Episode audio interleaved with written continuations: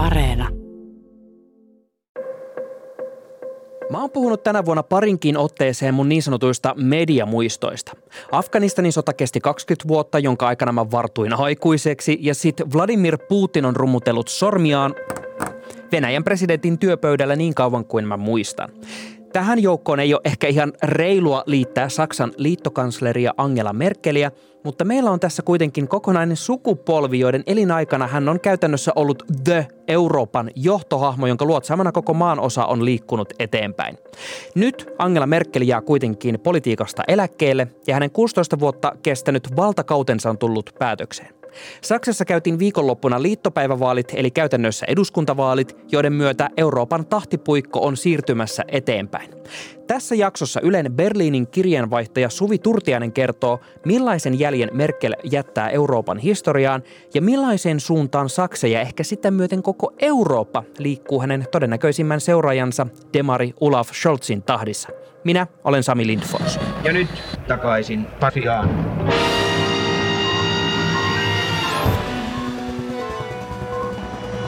Tervetuloa takaisin Pasilan podcastiin Suvi Turtiainen.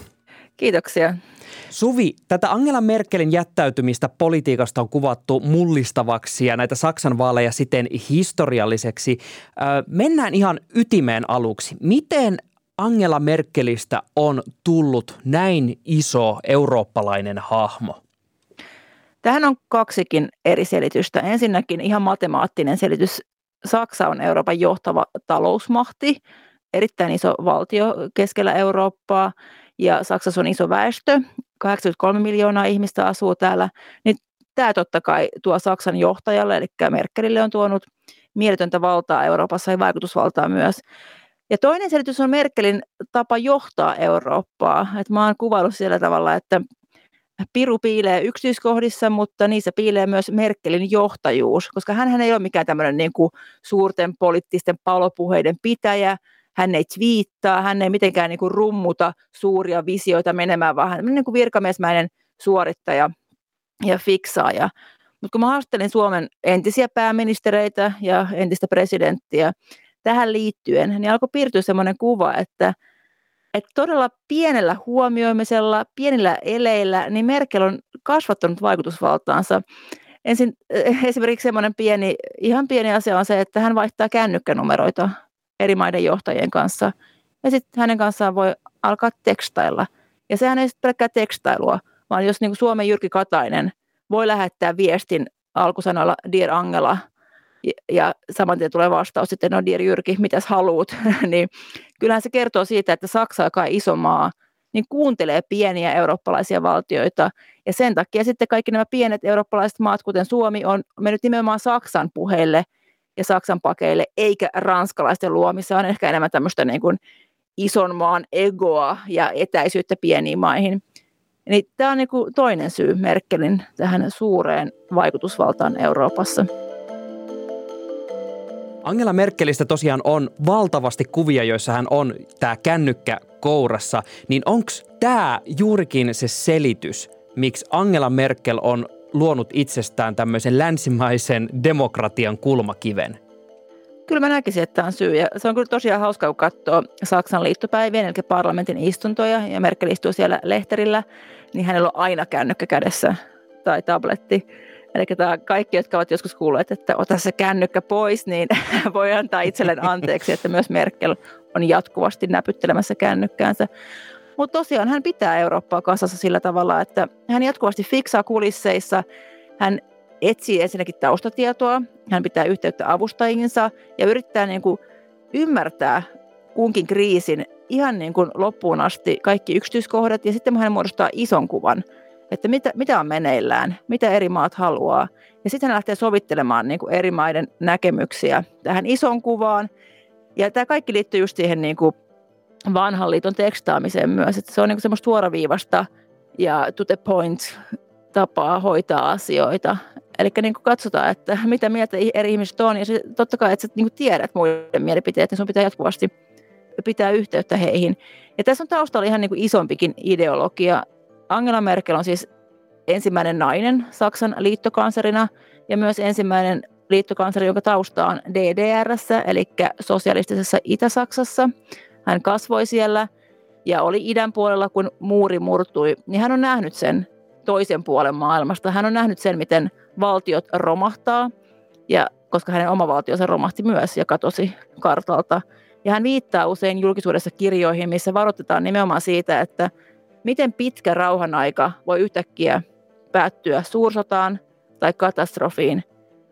Niin se, vaikuttaa suoraan hänen tapansa johtaa. Että hän niin kuin pitää tätä meidän huojua torniamme länsimaista demokratiaa pystyssä tämmöiselle pikkutilkitsemisellä koko ajan vähän, vähän tekstari tonne Unkariin ja vähän Suomeen ja katellaan, että löytyisikö yhteistä näkemystä kaikkien eurooppalaisten maiden kesken. Ja niitähän on sitten löytynyt, kun Merkel on niitä etsinyt.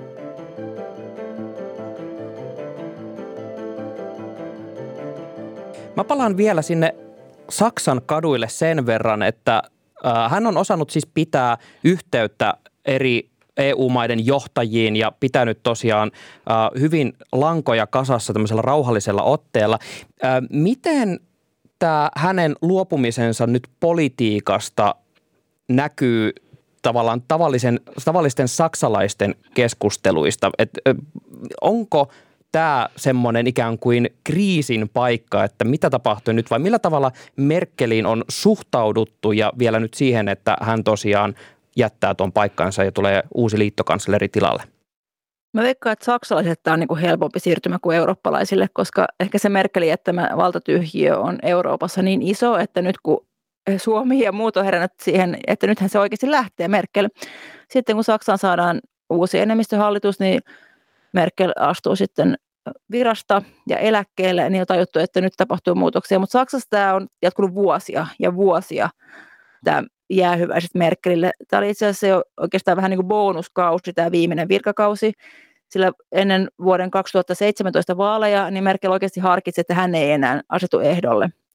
Mutta sitten kävi niin, että Yhdysvalloissa 2016 valtaan nousi Donald Trump ja asetti koko länsimaisen demokratian vähän niin kuin ehkä vaakalaudalle. Ja Barack Obama, eli Trumpin edeltäjä, hän lensi Berliiniin kutsui Merkelin tämmöiselle privaattidinnerille, ja ne oli oikeasti kahdestaan siellä ilman mitään tulkkeja. Merkel puhuu hyvää englantia. Ja Obama avustaja on kertonut kirjassaan, että Obama pyysi Merkeliä, että voit sä vielä tota, miettiä uudestaan ja ehkä asettua ehdolle, koska tämä länsimainen demokratia tosiaan on vaarassa Trumpin myötä. Ja sitten meni muutama päivä, Merkel harkitsi asiaa uudestaan ja hän ilmoitti, että no pyritään vielä kerran – ja tämä viimeinen kausi on ollut sitten Merkelille vaikea. Ennen pandemiaa täällä puhuttiin ihan suoraan niin kuin pääkirjoituksissa, että Merkelin pitää erota. Hän on niin heikko, hänellä ei mitään avauksia.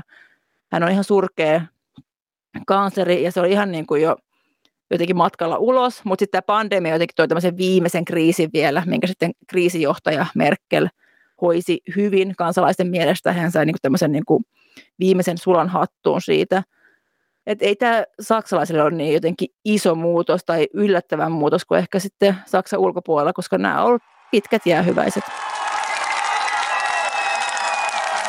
Ich freue mich, so viele hier zu sehen.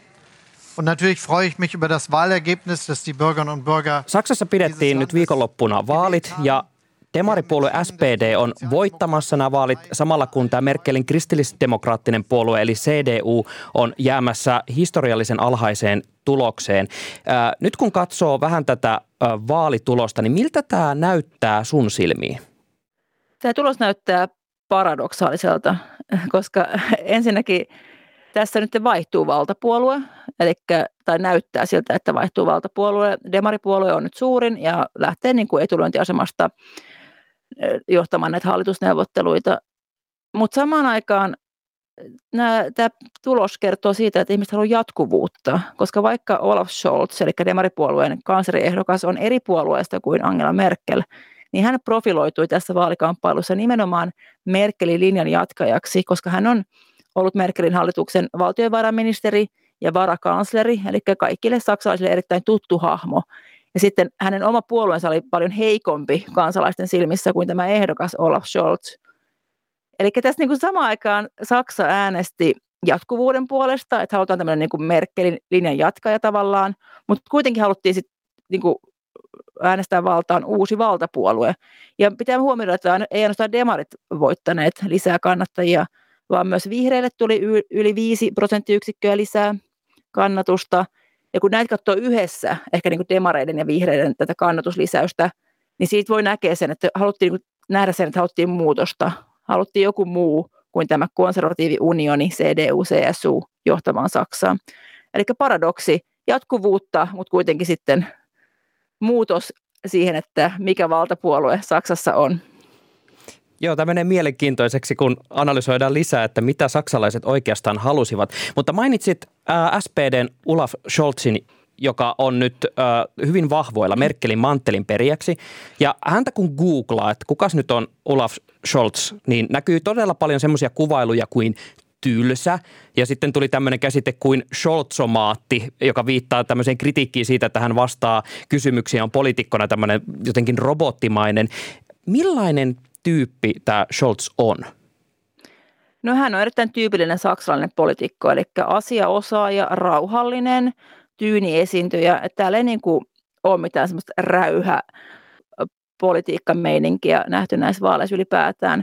Ja mä tarttuisin tuohon sanaan Scholzomaatti. Tämä on tämmöinen niin kuin ulkomaan journalismin ehkä vitsaus, että tämmöiset sanat alkaa elää omaa elämäänsä. Se, että joku mukaan häntä kutsui Scholzomaatiksi, niin se lähinnä pyörii lehtien sivuilla, että Saksassa häntä kutsutaan Scholzomaatiksi. Jo aiemmin, kun hän oli nuorempi poliitikko, niin häntä välillä kutsuttiin tällä nimellä, mutta tämä vanhentunut käsite, ei hän ole mikään automaattivastaaja enää.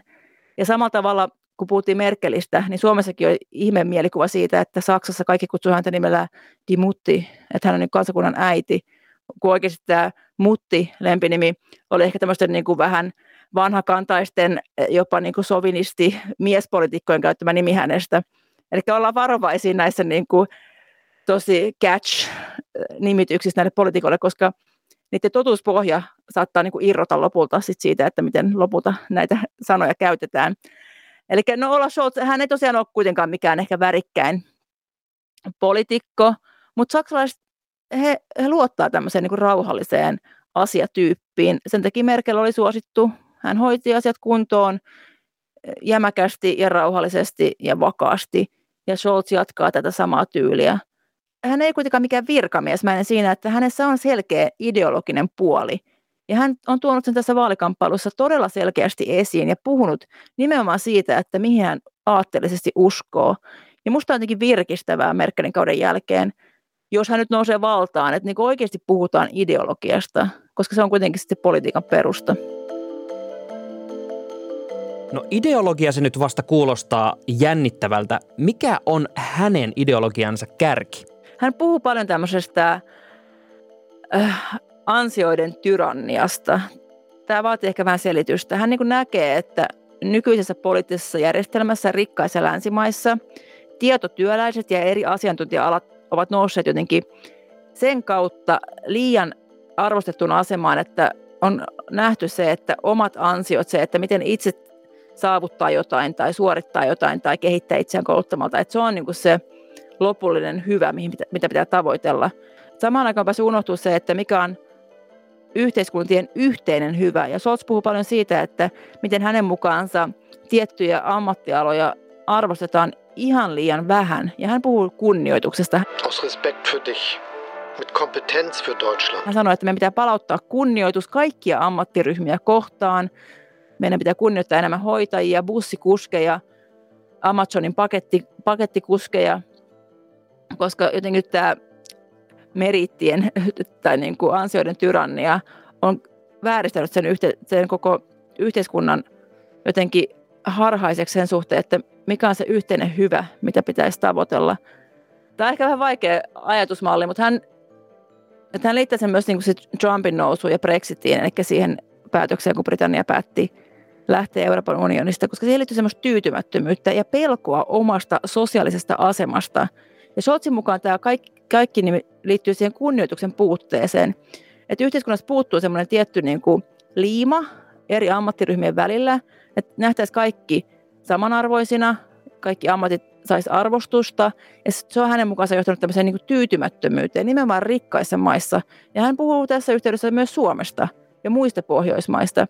Että ulkoapäin nämä maat näyttää, että ne menee tosi hyvin, mutta samaan aikaan niin Saksassa ja Suomessa on semmoista niin tiettyä tyytymättömyyttä, että ja epä, epävarmuutta siitä omasta asemasta yhteiskunnassa.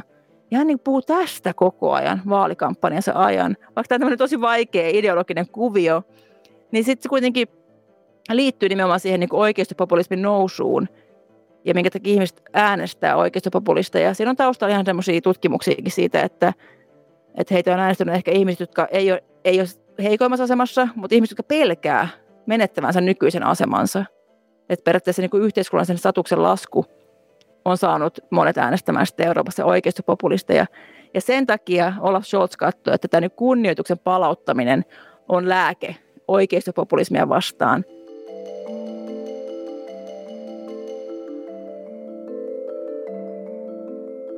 Mulla tulee tästä jotenkin sellainen mieleyhtymä, että monesti populismissa pyritään vetoamaan juuri duunareihin ja palauttamaan just heidän kunnioitustaan niin sanotusti eliittiä vastaan. Onko tässäkin tapauksessa jotain tämmöistä populismin kaikua? Ei, mä näen, että tässä on ehkä pandemia taustalla. Saksassa on ollut tosi kova lockdowni tämän pandemian aikana, eli pitkä sulku oli viime talvena, viime keväänä oli niin kuin reippaasti yli puoli vuotta kaikki kiinni. Ja sitten kun alettiin niin listaamaan – että ket, mitkä ammatit on yhteiskunnan kannalta välttämättömiä, kun katsottiin, että kenen lapset tarvitsee hoitoa myös surun aikana, niin siellä on sitten hoitajat, siellä on opettajat, siellä on päiväkotiopettajat, siellä on bussikuskit, siellä on poliisit, siellä on pelastustyöntekijät. Eli periaatteessa tämä vähän niin kuin aliarvostettu ammattiryhmien joukko, niin kuin Scholzin ideologian mukaan. Ja tämä liittyy myös tähän, että kun tuli tämä pandemia, erikoistilanne, niin yhtäkkiä nämä niin kuin tietotyöläiset ja asiantuntija-alat, jotka on niin kuin palkkatasossa korkeammalla ja saa tiettyä niin kuin arvostusta enemmän ehkä länsimaissa, niin ei heitä luokiteltu mitenkään niin kuin systeemirelevanteiksi, eli niin kuin järjestelmän kannalta välttämättömiksi työntekijöiksi, niin voi olla, että tämäkin auttoi niin kuin viestin läpiviemiseen, että ihmiset niin kuin näki paremmin sen, että kaupan kassa on oikeasti niin kuin tämän yhteiskunnan selkäranka, mitä ei ole aiemmin tajuttu, musta on niin kuin väärin ehkä silleen vertaa sitä populismiin, koska tässä ei rakenneta mitään viholliskuvia, vaan hän niin kuin haluaa kaik- kaikille samaa kunnioitusta. Eihän ole ehkä vähentää sitä niin kuin tietotyöläisten kunnioitusta, vaan hän haluaa, niin kuin, että muut saa samaa kunnioitusta. No tämä kuulostaa jo heti paljon demarimmalta, mutta vielä ei ole liittokansleria valittu, mutta mikä on se ensimmäinen asia, mitä kansalaiset odottavat uudelta liittokanslerilta? No Saksa pitää päivittää nykyaikaan. Siis se on vaikea suomalaisille selittää välillä tätä niin kuin digitaalisuutta, digitaalista takapajuisuutta, mikä täällä on. Ah, se on välillä tosi vaikea selittää suomalaisille, miten takapajuinen tämä on digitaalisesti. Esimerkiksi 4G-verkko saattaa katketa keskellä Berliiniä ja todella usein, ja niin kuin perusasiat on niin kuin jotenkin ihan retuperällä. Tämä on ihan suomalainen tämä, painajainen. Joo, sen takia se on vaikea selittää, että Saksa on niin kuin tässä niin kuin mokannut tosi pahasti ja jäänyt jälkeen. Niin tämä on yksi akuuteista asioista. Ja totta kai siis ilmastokriisi, että Olaf Scholz itsekin myöntää, että teollisuusmaa Saksan pitää uudistua ja uudistaa koko niin kuin, tapa tuottaa energiaa, tapa liikkua, tapa elää. Ja tämä on ehkä nyt se vaikea kohta hänen, kun vertaa tähän hänen ideologiaansa, koska ilmastokriisin ratkaiseminen vaatii päästöleikkauksia – ja se tulee maksaa lopulta jollekin jotain ja se maksaa jossain vaiheessa myös käyttää näitä saastuttavia liikennevälineitä tai lämmitysmetodeja. Mutta samaan aikaan hän haluaa pitää niinku kansan mukana tässä, ettei tule näitä niinku sosiaalisia jakolinjoja lisää. Ja tämä sitten monen kriitikon mukaan sanoo, että hänen ilmasto-ohjelmansa ei ole tarpeeksi kunnianhimoinen. Kuulostaa siltä, että seuraavallakin liittokanslerilla on ihan hyvät mahdollisuudet ansaita Angela Merkelin tapaan kriisikanslerin titteli, mutta mä käännän katseen vielä tälleen oman napaan hieman itsekkäästi ja kysyn, että mitä eurooppalaiset taas sitten odottavat tulevalta Saksan liittokanslerilta?